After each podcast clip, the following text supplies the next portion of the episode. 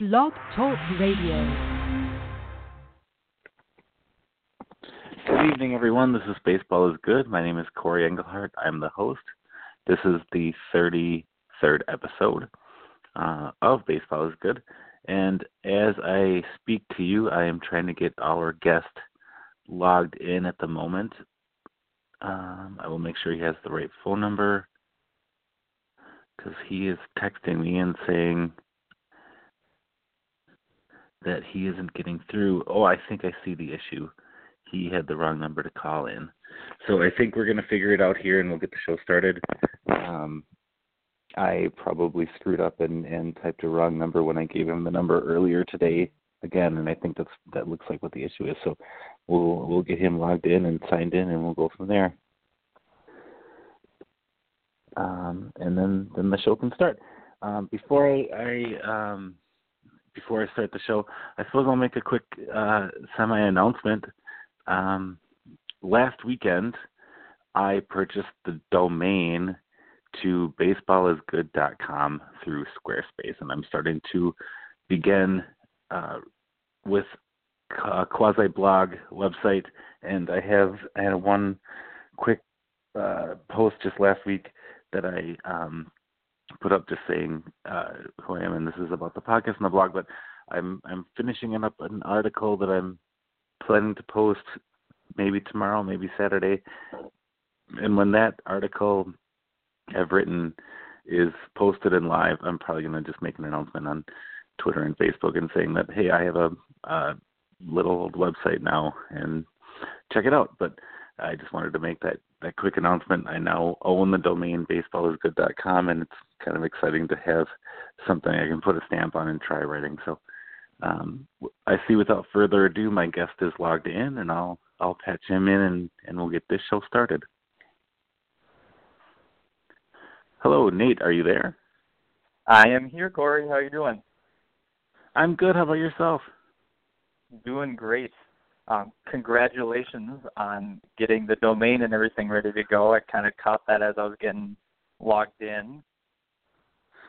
Thanks. Yeah, it was it was exciting to purchase. It was um not free but not really that expensive in the grand scheme of things if I actually make a point to start using it and writing, but it was fun to do that and I'm I have an article written that I'm just spell checking and crossing the T's and dotting the I's. So once I do that, I'm gonna get it on there and see see what it feels like um, to to write stuff and and put it out into the ether, I guess. yeah, very awesome. Yeah. Well, yeah. How about um, I'll let you do the introductions. Um, you are Nate Palmer, and how about you say where you're from and and um, what you're doing these days? I guess. Yeah, um, yeah. So I'm Nate Palmer, and uh, I am originally from uh, Waseca, Minnesota, which is in south central Minnesota in that Mankato, Owatonna area, and, uh, but currently live in uh, Sparta, Wisconsin, just a little bit over the border past La Crosse. Um, if you're on I-90, and uh, so over here, I uh, I get my the real job that I have is I'm a youth and children's pastor at a church and um, that's kind of my life. That's awesome. I, I know La Crosse a little bit. It's beautiful down that way. Um, I I have a cousin whose wife's family lives there. Was it work that brought you that way, or was it family, or, or what got you um, to the general La Crosse area? Yeah, I mean it was kind of a little both. Uh, I went to college in Iowa and got my first job okay. out of college in Iowa, and right in the middle. Um, we were a little north of uh, where Iowa State is in Ames, and sure. um, so my mom's family actually is all from this area. So uh, we were kind of looking to make a move, and and really wanted to be closer to some family, whether it was someone you know, on my wife's side or my side. or just kind of it would have been nice to be nice to be close to family, and and so we saw a position yeah. open up in Sparta, and uh, made the trek this way, and so it it kind of in a weird way has been a, a homecoming in many ways, just because uh, I didn't realize we end, I ended up being part of one of those like kind of that family in a sense, and I didn't realize how many people I was related to in this area. But and we just keep running into people we're related to. So it's been great. But I mean, it is a beautiful, beautiful, beautiful area. That was, I was, yeah. it was a little bit of a drive when we first moved up, and I just remember uh you just you look and you could see even where we're at, we're a little ways from the river area there, but you could still see kind of some of the bluffs and stuff, and it's just beautiful. Yeah, I, I always get I always kind of forget like when I'm in La Crosse area or even or even like uh northeastern Iowa or southern Wisconsin on that side, it doesn't feel like what I have to imagine most people picture in their head when they think of the Midwest. It's just it's it's a different feel and it's it's something that I think you are lucky to we we all are lucky to have that sort of area to get to and visit or you are lucky to to live in an area like that. It's just gorgeous. No, I, I think you're right. It is it's one of those forgotten things for sure. Yeah. Okay. So I, I'm curious. Uh, you you said you were a, a youth pastor. How how does how does someone get to be the in the type of line of work that you that you are? Was it was it? I'm assuming it's something you went to college for, but like, how how do you apply or or get connections to to work where you're working now? I'm I'm curious. Yeah, I mean it's it's one of those funny positions in a sense that as I meet more people who do the same thing I do, everyone has kind of a different path. Um, and it, and you know some people I I did go to school specifically to do uh, kind of youth ministry, youth and children's ministry. That my undergraduate degree is in youth and family ministry, and cool. um, but I know other people that uh, I was just we were my wife and I were actually at a retreat with a bunch of other youth pastors early this week. So there's people there that um, you know some one guy he was a school counselor for a long time and uh, kind of got led out of that and into being a youth pastor as um, a position started opening up near him. And uh, actually, the guy who is leaving the position he now has was kind of like, you should apply for it. But um, I know I it was for me a pretty normal. I think as far as it goes, is there was a job posting and I you just send in your resume and apply for it and um, end up going through a process of interviewing and, and different things. So I think they said there's somewhere between 70 or 80 applicants for my position.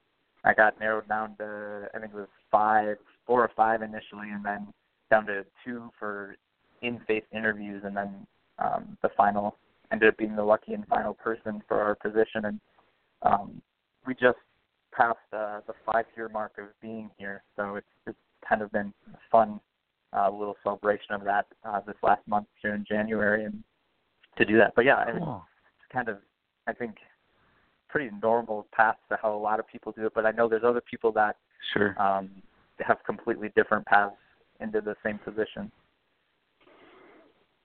Well, well, congrats on five years. Like that's that's something to really hold your hat on for for any position, yeah. let alone something that you were really passionate about. That's that's great. That's awesome. Congrats.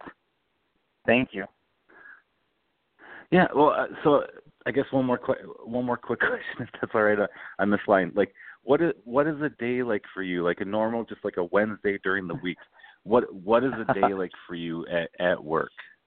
Not Wednesday specifically, but question. like not not a weekend day when maybe there's service or that sort of thing. But what what do you do for a, a regular regular part of your uh, if you what if there is a regular part of your job? What what is it like? I guess. That's exactly the the I love that question because it's it's so different sometimes. I mean, I, I'm a creature of habit, so I try to find a rhythm and like some regularity, but it it rarely works out.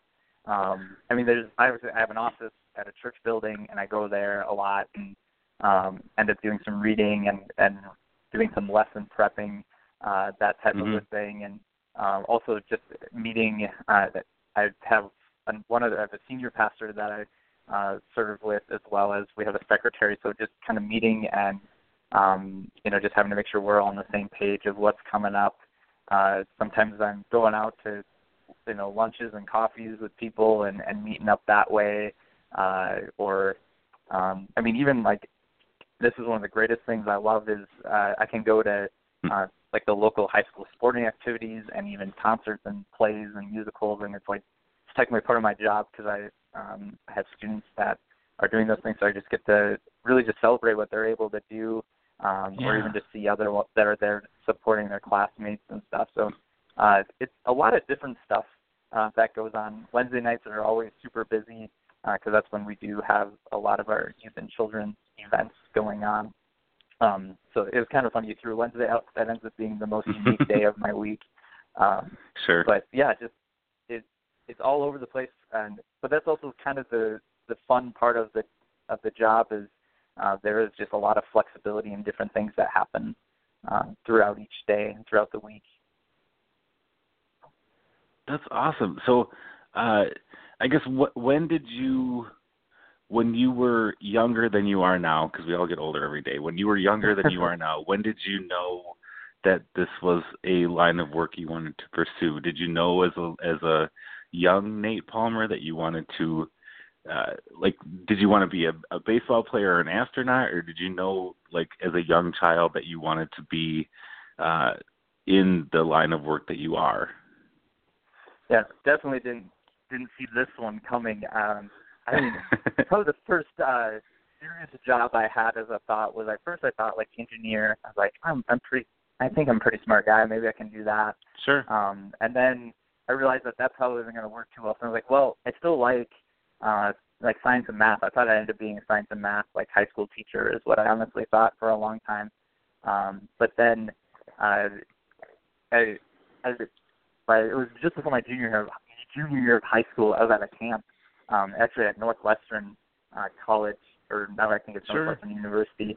They're right there in the Twin Cities area and they're right there mm-hmm. that was when I realized like um this was the position that I was destined for and I looked back then over kind of my life and I've had several other people who had uh like a former retired pastor who had said like I would make a good pastor someday and I just looked at him like you're not getting true and, and other people within in churches I've attended that would say that same thing. I'm like, I don't know what you're talking about. I don't know what you see at all in that. but so it's it's funny now that I look back and you know I had so many people that had said that and and really spoke that to me and and you know I kind of pushed it off and now I'm like, well here I am. I've I've been doing this uh for almost nine years now um, so it's it's worked really well, I guess. Uh, you know, it, it's um, been a good fit. Yeah, it's certainly like nine years. Like that's a that's a long time to be doing one thing. I just uh, just for me, I, I work in local government. I'm I'm a financial worker, so I help people apply for benefits that they're eligible for. And I've been here for about eight years, and even not it, it's a different line of work, but like the majority of people that are coworkers of mine seem to do one position and then maybe change to something else or move somewhere else entirely three four years after doing something. And um nine years like that's that's just impressive. So i i just i tip my hat to you. That's awesome. Yeah thanks. So it's been it's as the years kind of tick off i you know in, in each one passes i just look at that and think of because I mean the numbers for for a youth pastor position aren't aren't pretty. It's like average tenures I've seen anywhere from like nine months to a year and a half. And so okay. like when I as soon as you you know hit those milestones, you're just like, wow, I'm still here. This It's a good thing, I guess. so um, yeah, celebrate them as they come.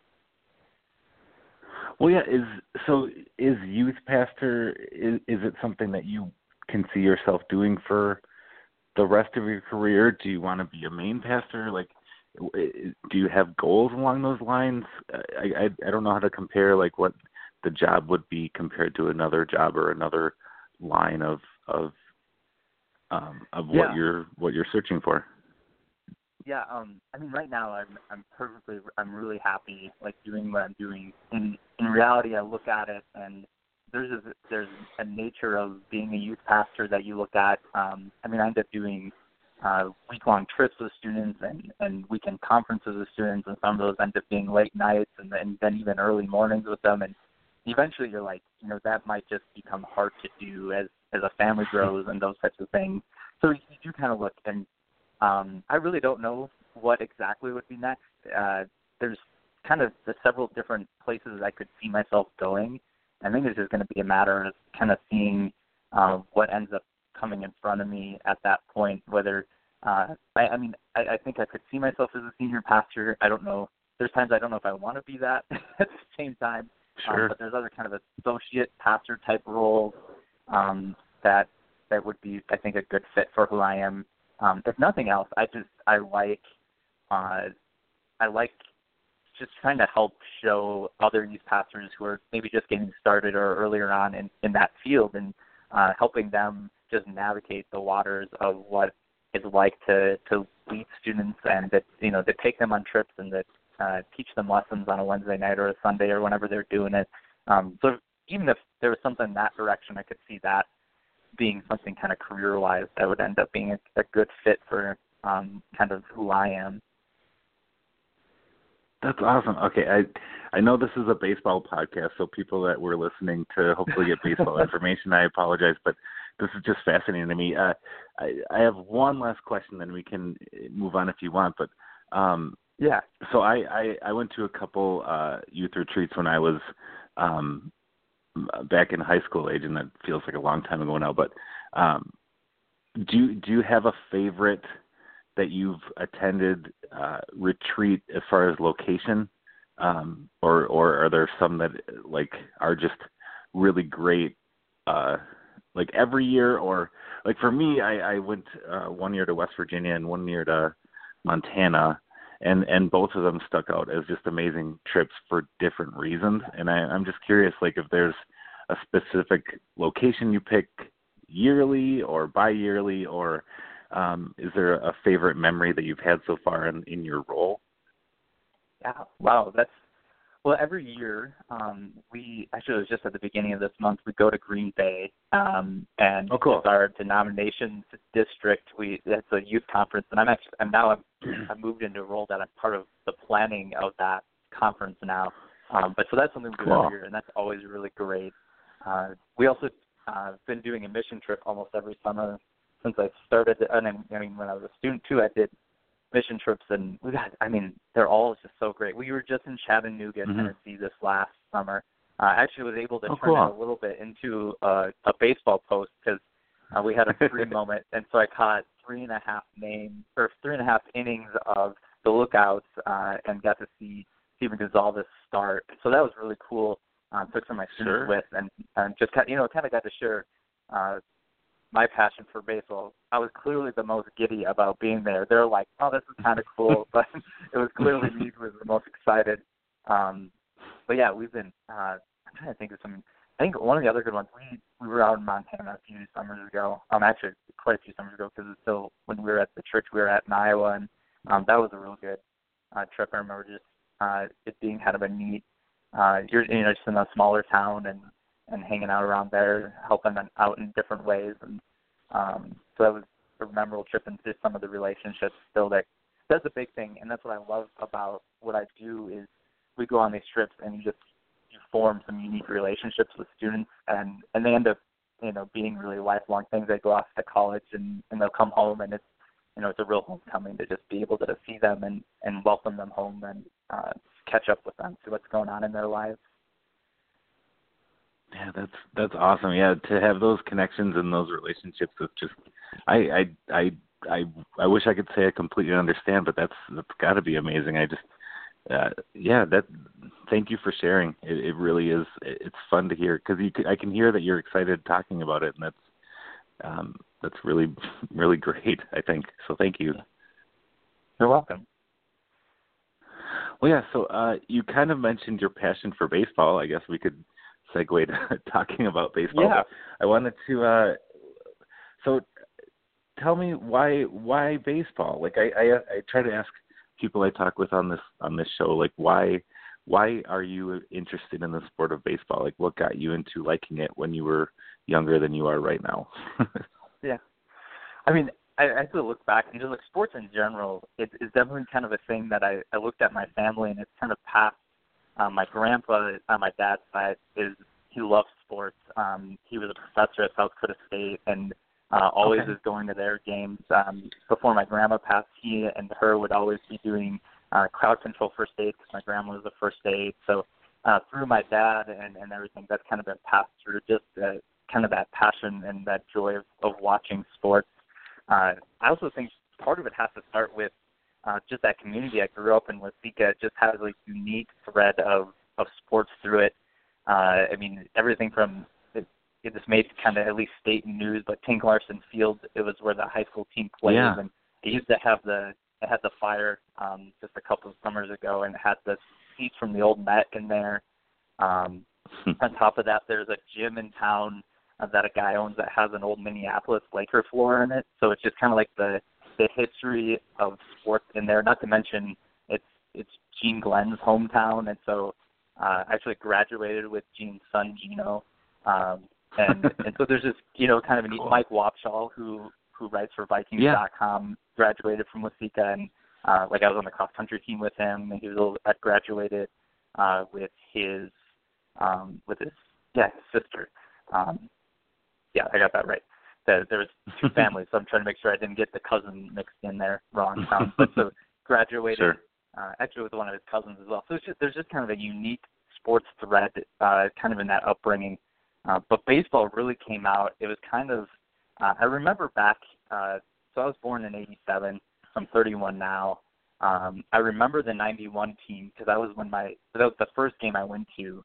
Uh, I remember my dad taking me, and before I went to the game, and I don't know why I remember all these details. It just seems strange because I wouldn't have been very old. But we're they were playing the Blue Jays, and before we left, I told my dad I was like, you know, Dad, if we get there, if the Blue Jays hit a home run, I'm gonna and we and I catch it, I'm gonna throw the ball back down to Kirby Puckett so he can throw him out at home um, before he scores.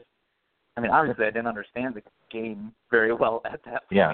but um, just remember that it was that, but it was that old 01 kind of 2001 2002 team that really uh, kind of grabbed my attention uh, again, and so it would have been just kind of that uh, eighth grade, ninth grade area uh, of school, and um, I think it was just kind of like that first time where you can really kind of latch on to the idea of the game and, and probably sit and pay attention for the whole thing and not want to just kind of be running around. Um, but I remember that being those were the teams that I kind of fell in love with and just uh, really liked um, following and paying attention to them. Sure. So you remember, if I'm doing the math right, you remember being four year old and telling your dad you would throw a home uh, a home run ball back to Kirby. You remember that conversation? Like that's really a cool conversation to have. And actually, I think you said you don't understand the rules. I think as a four year old goes, you un- you understood the rules pretty well in in terms of how how a four year old sees the world. I think that's pretty great. I guess when you look at it from that perspective, you're very right. I did. yeah, like uh, I, I have three year old twin boys, and and um, their their version of baseball is basically swinging anything that could be used as a bat, but mostly isn't a bat, at like the Christmas tree ornaments, and we try to stop them from doing that. So I think your version of a four year old is a little more in line with what the sport could be described like, I guess. right. And I've got a, a two and a half year old, and and we end up with the same thing where it's either things as a baseball or or his other thing is hockey. Um, he likes to. sure. Um, my wife's family are hockey players, so he's picked up on the hockey side of things as well. Cool. Yeah, my my kids they they like sports, but it's kind of sports that they create, or or like lately they they're they're getting a little bigger and a little faster, so they just chase the cat around, and it's it's a big game to them. so maybe they'll move on from that at some point, but it's kind of fun to watch them, and the cat gets scared out of its mind, but then they then it just hides somewhere, and it's usually all right. That's great. well, yeah, I was I was curious. Um, so I, I'm big into uh, older box scores, and I'm curious if you have like a ticket stub or or a memory of like that specific game that you're talking about, like one in 1991 that you attended. If you if you know like the date or have researched like that game you attended. Yeah, I I mean that's probably something I should do. I, I remember because my dad hates crowds, so I remember we left early so we could beat the crowd. Okay. And I think that stems into my adult life. I I don't leave games early. I've been to awful games. Um, I mean, like I was at Matt Garza's debut, and it was just an awful game. But I stayed for all nine innings because I'm, I just Sure. like I'm like I paid for this ticket. I'm gonna sit here. I'm gonna watch the whole game. But so we, I remember we left early. Um, I'm, I'm Okay. pretty sure the Twins won. I can't remember score necessarily, um, or anything like that. But I just, yeah, I just remembered. I'm pretty sure they won. Okay, but it was Toronto. Like that kind of narrows it down in 1991. Toronto in the regular season didn't play at Minnesota as much as as say Milwaukee did or Chicago did or Detroit did. Like it's only a few uh weekends throughout the year that they would have played. I'm just it'd be Right. fun to fun to hear like if you found a ticket stub or or figured out which day it was, what that what that game looked like, and see if anything else jogged your memory. No, definitely that would be. So yeah, maybe that can be another post at some point. Yeah. see if Kirby did actually catch a home run and throw it back or something. Who knows? Or you did. yeah. Well, yeah. So you mentioned. I'm guessing. I guess I, I shouldn't assume, but like, I, I I've had a, a theory for a long time that the players you grew up when you were when people were between about 12 and 17 years old were the greatest players that ever played the game. And I'm curious if that holds true. If if like your favorite players that you've ever followed um, who who are do you have favorite players that are around that age, or or is that something that you're that you're going to prove me wrong? I guess when you have favorite players from before you were 12 or after you turned 17. Yeah, You know, I, I still think I, I will, in a sense, I will, um, but I also affirm. I think your thought. I, I still think my favorite twin, and I'm weird whenever it comes to sports figures. Is for whatever reason I I'm like I'm not going to pick the star as my favorite player. Um, and I don't know. I think it, it's probably just the fact that I I've never been athletically like the dominating type. I mean, actually, as a kid, I was awful at baseball. Like I, there's, I had no place on a baseball field. So it's really funny that I love uh, to watch baseball and follow baseball and write about baseball in that sense. But Denard Span has always stood out as one of my favorite players. Um, um, and, and it's kind of funny. It, I, it trickled over. I did a Thanksgiving service, and I, I gave a little bit of a message to this, but about him being my favorite player. But there's something just about the way he approached the plate, and it was just like nothing was ever going to rattle him. He was just calm. He took, went up there. He always, you know, looked at every pitch, and it just, um, even though he may not, he'll never go down as one of the best players ever, or even one of the best twins ever. It was just, I just really enjoyed watching him. Um, but I did realize lately, as I've I've been going through some series of just trying to look at some of the position groups throughout Twins history, and even like I started thinking about the Johan Santana and Hall of Fame stuff, and I started like players started popping up that I just started having this like this real draw to emotion. Like even just thinking about Johan Santana going off of the ballot, I'm like, that's a Sure. injustice almost. And I, and I really don't even care.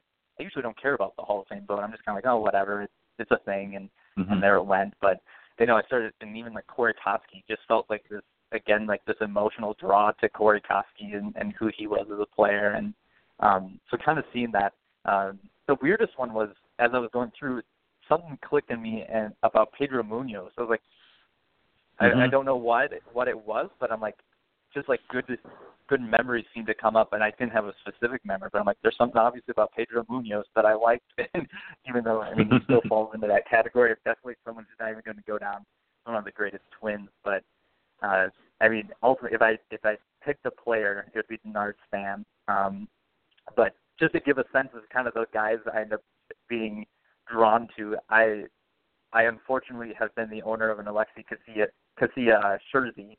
Um, so that kind of uh, kind of gives an idea of sometimes my my poor choice in players and, and who I support. But um, yeah, Well, there are worse.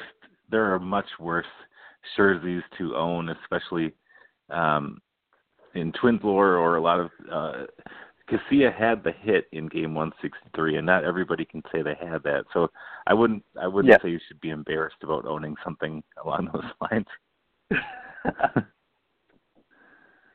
but but yeah, uh, I, I'm, so you, you mentioned writing, I guess, a little bit, and that's that's how I got to know who you were and and, and have heard of your name because we haven't met in person in, in in real life. But I was curious how you got to be able to write about baseball and write about sports, and how you got connected to Puckett's Pond, where you where you are a contributor.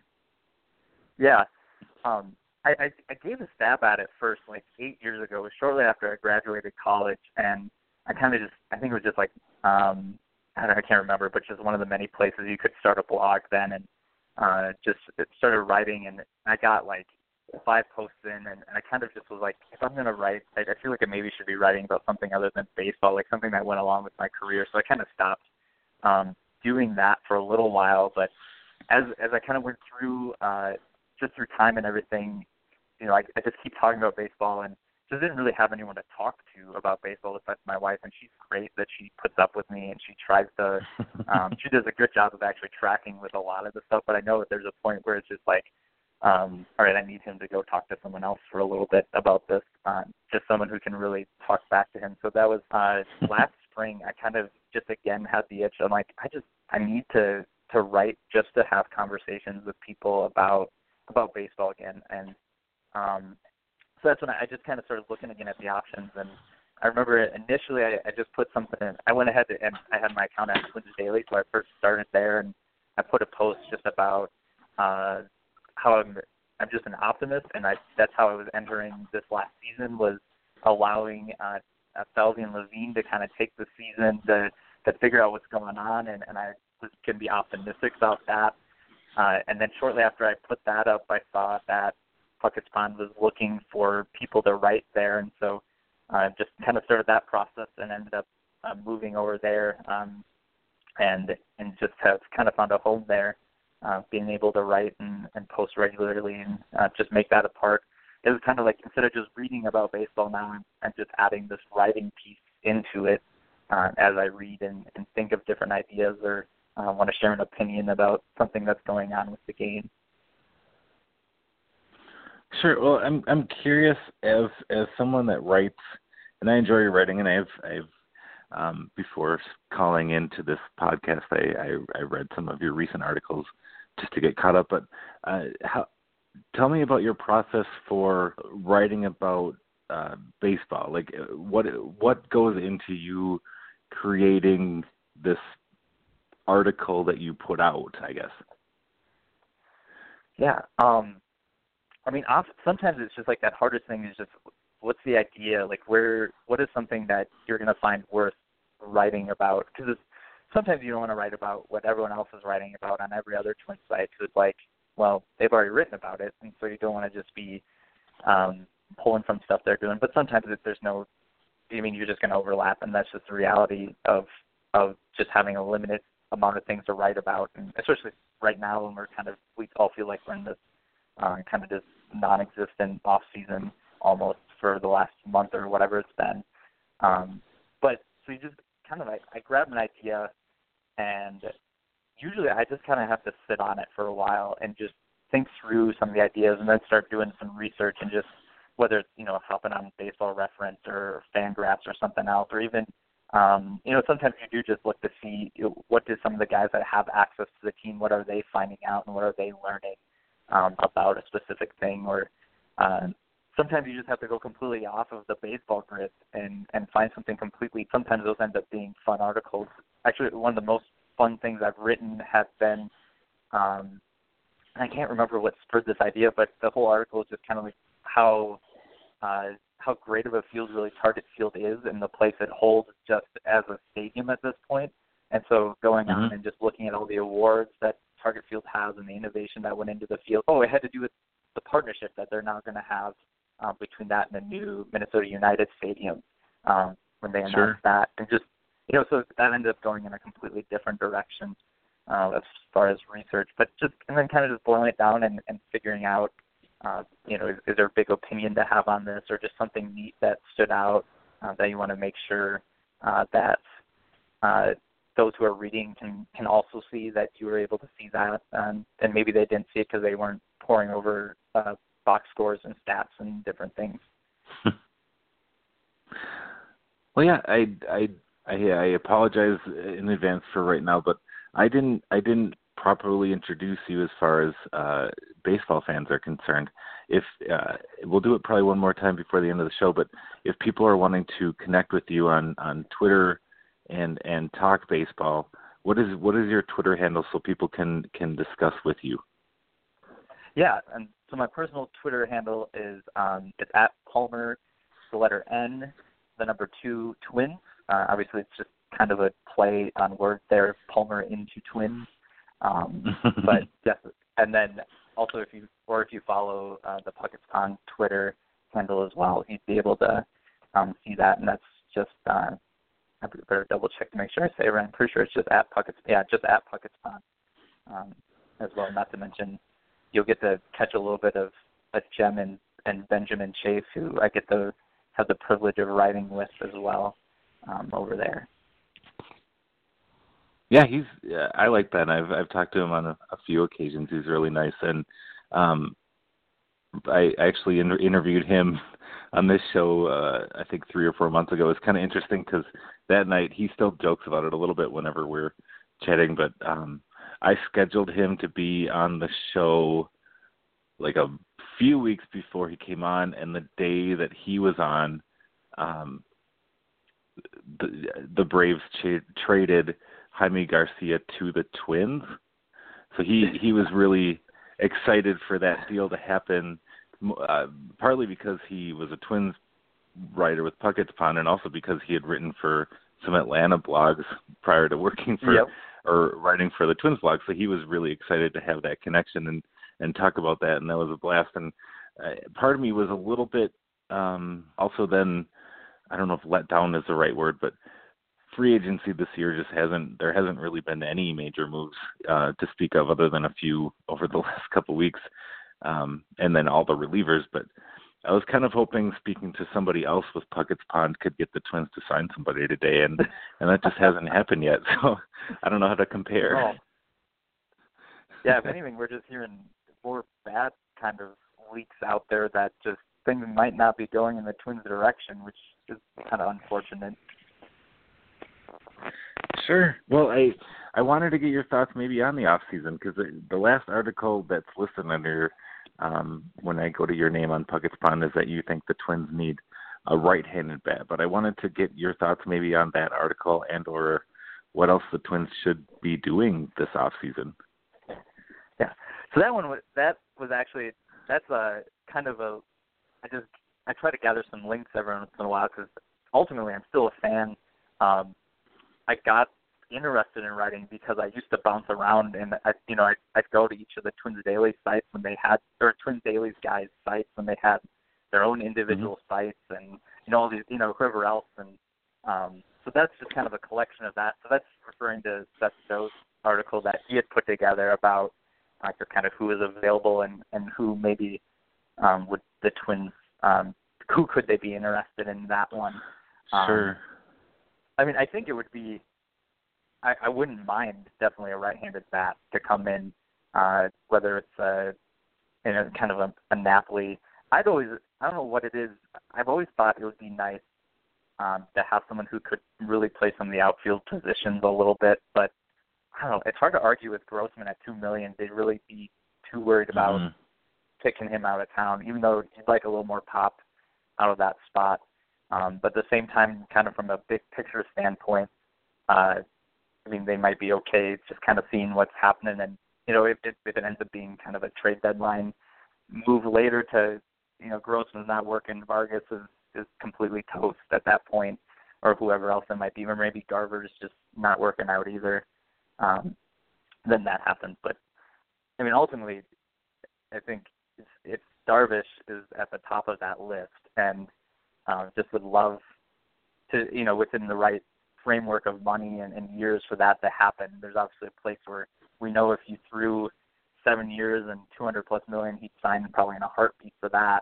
Um, mm-hmm. But that just would be just not a smart move. But uh, just, and I think it just comes down to that something needs to happen in that starting rotation uh, just to bolster that a little bit and, and not be relying so much on some of the guys coming up or someone really taking a step forward that hasn't yet. But but I mean to this point, love the bullpen moves. I just think uh, you just look at what else has happened in those signings, and it's it's hard not to be excited about some of those things and um, kind of. I, I guess I never realized exactly some of the really good things that Addison Reed has been doing over the last several seasons, and so to really mm-hmm. look at that and to see like, man, he's I mean, he's just someone I hadn't realized was pitching as well as he was. So that was uh, kind of neat to when that happened to see that and just to see um, really how good of a signing that was and, and how lucky he's by waiting that out and being able to strike at the right time.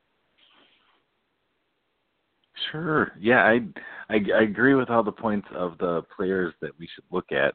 Um, I think if there was a you, to go back to the right-handed hitter, I think if there was a fourth outfielder type that could field better than Grossman and hit lefties well with maybe a little power, um, that would be the perfect type of of person to to shoot for. Um, I know uh, Seth Stohs on his recent podcast mentioned how Zach Granite historically hits lefties even better than righties, which is is yeah. unique because he's a left-handed hitter.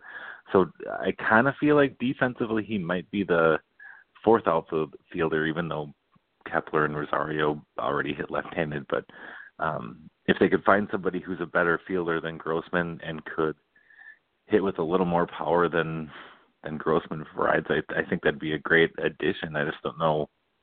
I'm kind of with you. Like I don't know if the money is going to be thrown in that direction. Even though before the off season started, I I was kind of kind of hoping for Carlos Santana, even though he wasn't going to play the outfield. But that was just right. Uh, I know it was a pipe dream at the time, but that's how I was leaning. You mentioned Darvish, and he is somebody that I've wanted the entire time off season two, partly for him being better than anybody else available, and partly because he didn't involve losing draft picks or trading prospects. But uh, if he isn't going to sign, it, certainly seems like they could be in on one of the other three bigger name free agent starters. Is that who do you think they pivot to if and when Darvish signs with the Cubs or the Dodgers or the Yankees or basically anybody other than Minnesota if that happens? Right. I mean, I don't have a good pulse on where they would pivot. I would I would go for Cobb. That's just kind of been my personal opinion. Um, and maybe that I'm clouded just by I don't know.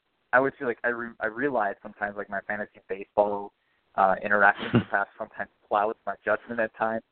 Um, but I did I think uh, I mean he's he has been that injury past, but if he's it seems like he's coming out of it and uh, if he's just able to keep building on that. Plus he was good and solid to begin with. So if he's just able to keep building uh, his arm strength back up, um, or whatever is kind of ailing, you know, is still kind of those last steps of recovery. Um, just that's that would be out of those three the the one I would like to see them go after. Um, Arrieta, I mean, pitching performance would totally fine, um, even though there's, I mean, there's signs of regression there. Uh, but I just, I just don't like the contract with him at all. Uh, the thoughts of that. Um, being on the books and and that worry of that regression as well. So yeah, Cobb would be my pick. Yeah, I'm I'm kind of with you there. I can't really argue that. I know Lynn has uh, potentially a healthier shoulder, but Lynn also hasn't had to face Chris Davis, among others, um, in the AL East every every year. Instead, he's faced pitchers. So just as a track record, I'm kind of with you. I like Alex Cobb's history a little bit more if they're going to go for somebody other than Darvish. And I'm I'm curious what will happen because spring training and and pitchers and catchers report is less than two weeks now for the majority of teams. So I almost feel like we're running out of time for players to sign deals and and get to camp. Like it's happening fairly soon, and that's why this off season is so unique in in many ways. Yeah, exactly. I know. I I think uh, Jon Heyman had just tweeted, you know, he's keeping his track on his uh, all free agent team, and he's like, if you put that together, it's like the top in the top three of teams in the major leagues right now, and it's not even a real team. but you just look at all the guys that sure. are out there, and it's just incredible to see uh, just the names and, and numbers that are still looking for a place to call home for this next season. Sure, and and I've looked at free agency as the most likely path for a while, at least for Minnesota to add pitching. But if if they were to come to uh, an idea of trading for a, a pitcher, I, I feel like that could be something that maybe happens more at the trade deadline. Um, but I know some writers locally have thought, and, and when I say that, I, I mean mostly like Darren Wolfson of KSTP has said for a while until the last few weeks that he thought a trade was more likely. And I, I don't know where Mhm. you stand on that. If you if you would rather look at in terms of trading for somebody who has a couple three four years of control compared to free agency, where would you lean in terms of trying to hand out a lot of money to a pitcher compared to trading whatever prospects would need for acquiring I don't I don't know if a Chris Archer is likely because I feel like he's not going to be moved, but eh, are there pitchers you would try to trade prospects for who you would like more than say Alex Cobb or Lance Lynn? Like I, I think of like a Jake or Odorizzi as as somebody that could be potentially had and not have to give up all of your top five prospects that could be Right. as good or better than say Lance Lynn maybe if they were wanting to go that route. Yeah, I mean, I think when you get down to that tier, I'd almost rather just sign a free agent. I think even, um, although I'm not opposed to the trade because the Twins are at a spot where they're so deep in that middle group of prospects that it's they're really kind of they're kind of ready to do something, whether it's at that trade deadline or whatever. I mean, Archer is obviously the, the one that most people will want, um, and and I guess if, if you could get him, that'd be great.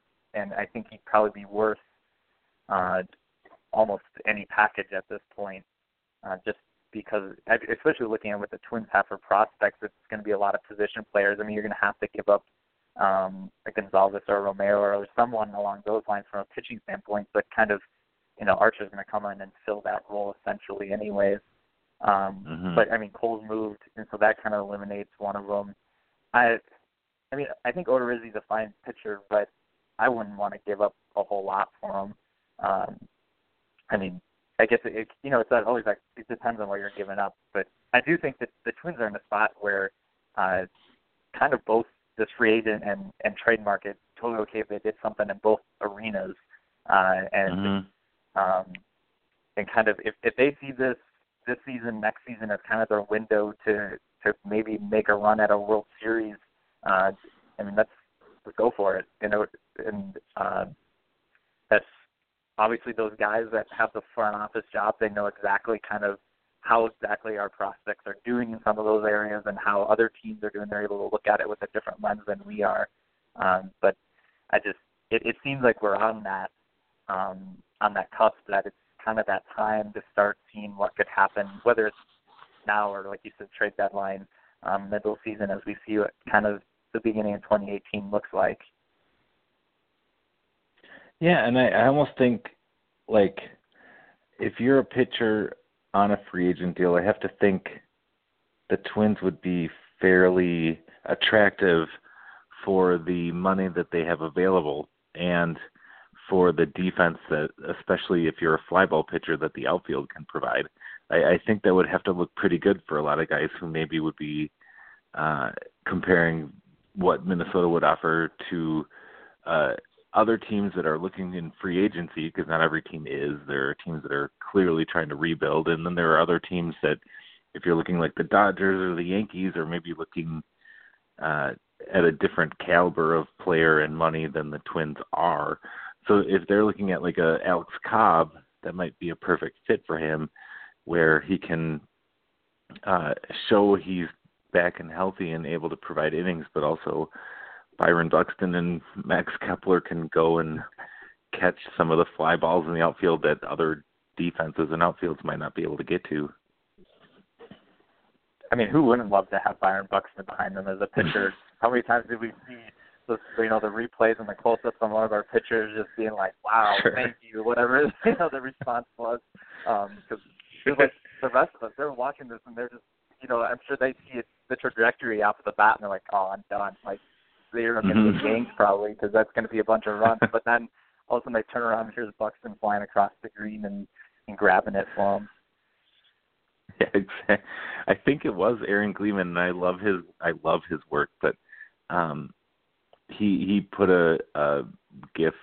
I don't know if I'm saying even that term right. I think GIF is a term of just Kyle Gibson throughout the year watching Byron Buxton in the outfield, just his facial reactions to it, and it was really just outstanding. Like the pure joy on Gibson's face because giving up a probably should have been double and turning it into an out more than Yep. a few times last year. It's just it was it's fun to watch the reactions of people also being humans and experience that like we all are watching on the TV and cheering.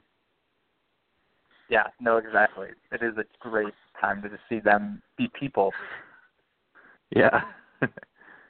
that's that's that's one of the reasons I like I like baseball uh one of the many reasons I like baseball more than some other sports because you you do have uh, football is at a disadvantage because the players who are playing always are wearing helmets, so you can't see their reactions in in in many cases until somebody scores a touchdown and takes their helmet off. But baseball is nice because you get to react in real time to what the players are seeing and reacting uh just raw emotion and and it's really interesting to follow that way and have that connection.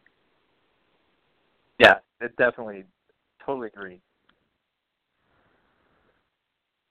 So yeah, I, I um I, I guess I had a couple other questions about your writing and how you got into it. But the I, one question, if if somebody is learning to write, and I'm mostly asking this for me, but let's let's let's paint it as a picture of somebody that's like a nine year nine or ten year old kid who wants to become uh, a writer or a fan or involved with uh, a sport.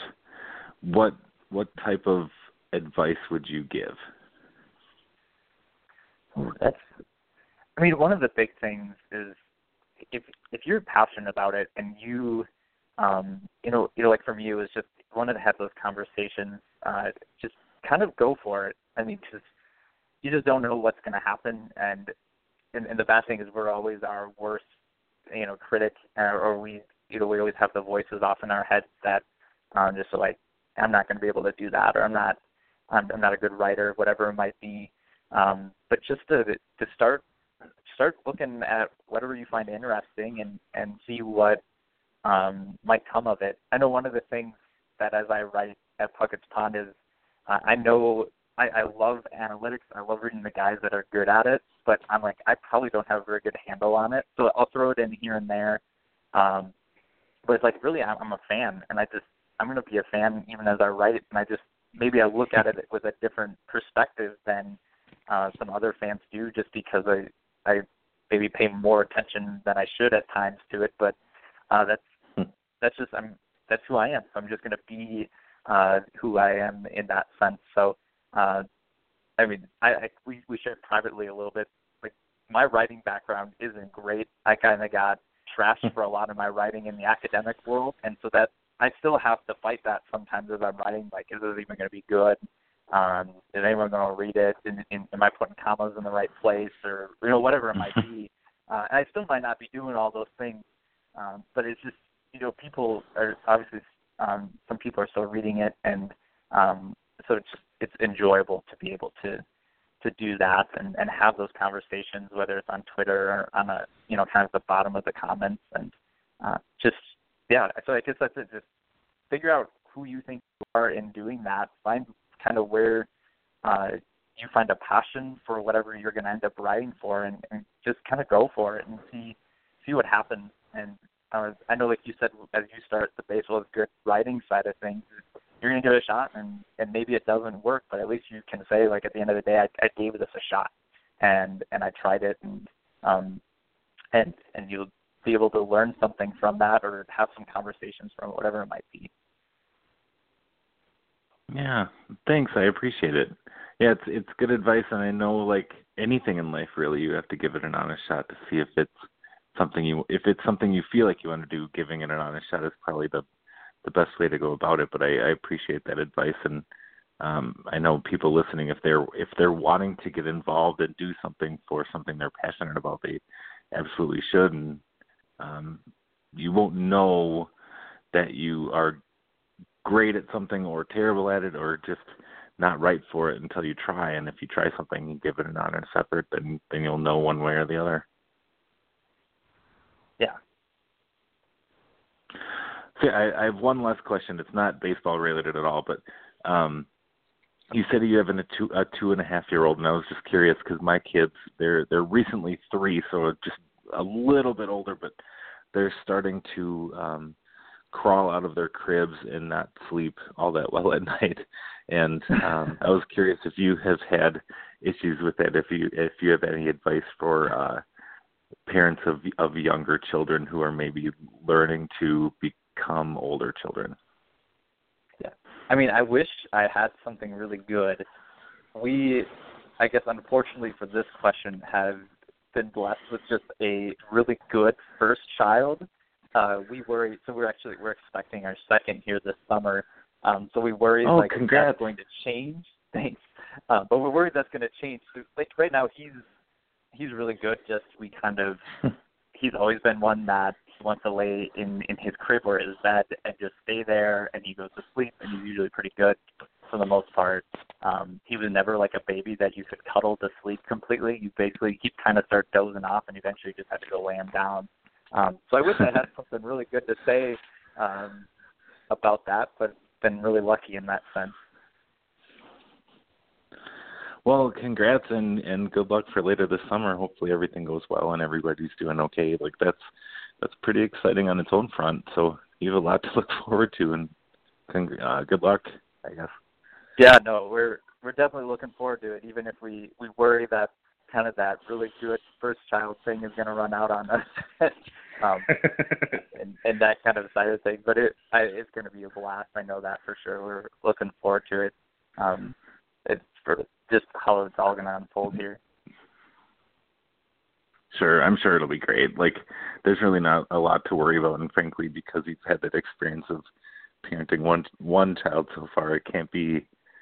I mean, every every child is different. I shouldn't say it like that, but like, you have some experience as a parent now, where prior to your first child, you had zero experience. So now at least you know some signs to look forward to. So it might be, maybe in your parenting sense, it might be, you might feel a little more confident because you've sort of done it already.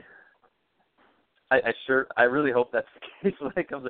I mean, well, uh, and we we've been wondering um, no signs yet, but there's the the twins run through my wife's family, so we've been waiting for that reality to hit us. So maybe someday, if it does, I might be calling you up and and asking for some advice in, in that realm.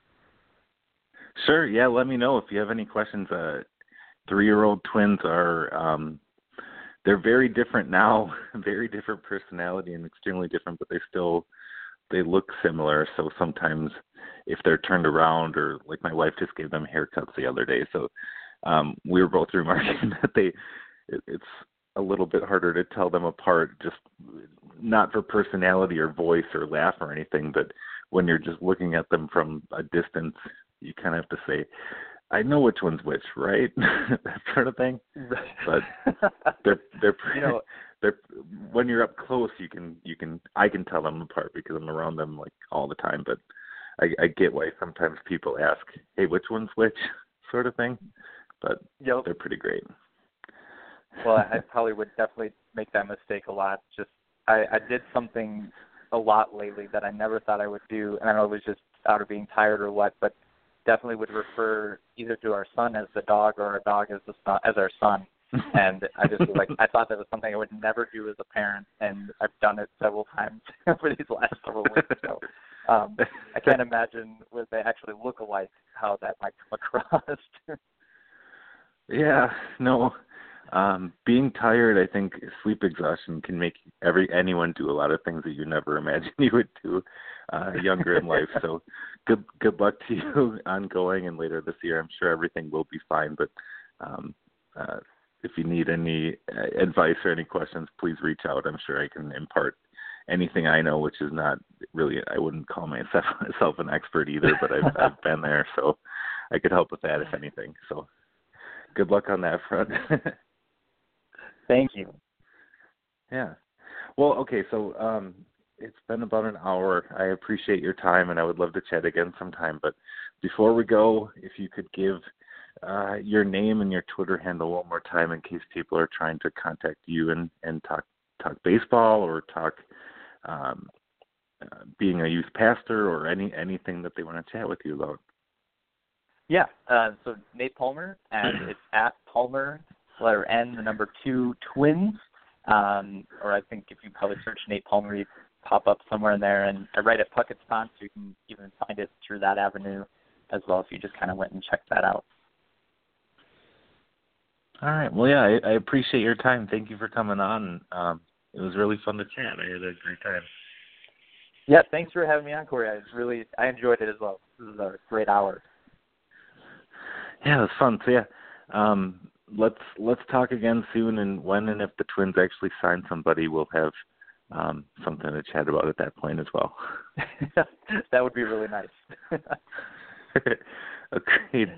Well, yeah, um, I'll, I'll let you go. Thank you for tonight. I hope you have a good night and, and sleep well. It's getting late for parents of young kids, but um, yeah. thank you for your time. And uh, once again, this is Baseball is Good, and I hope you have a good night.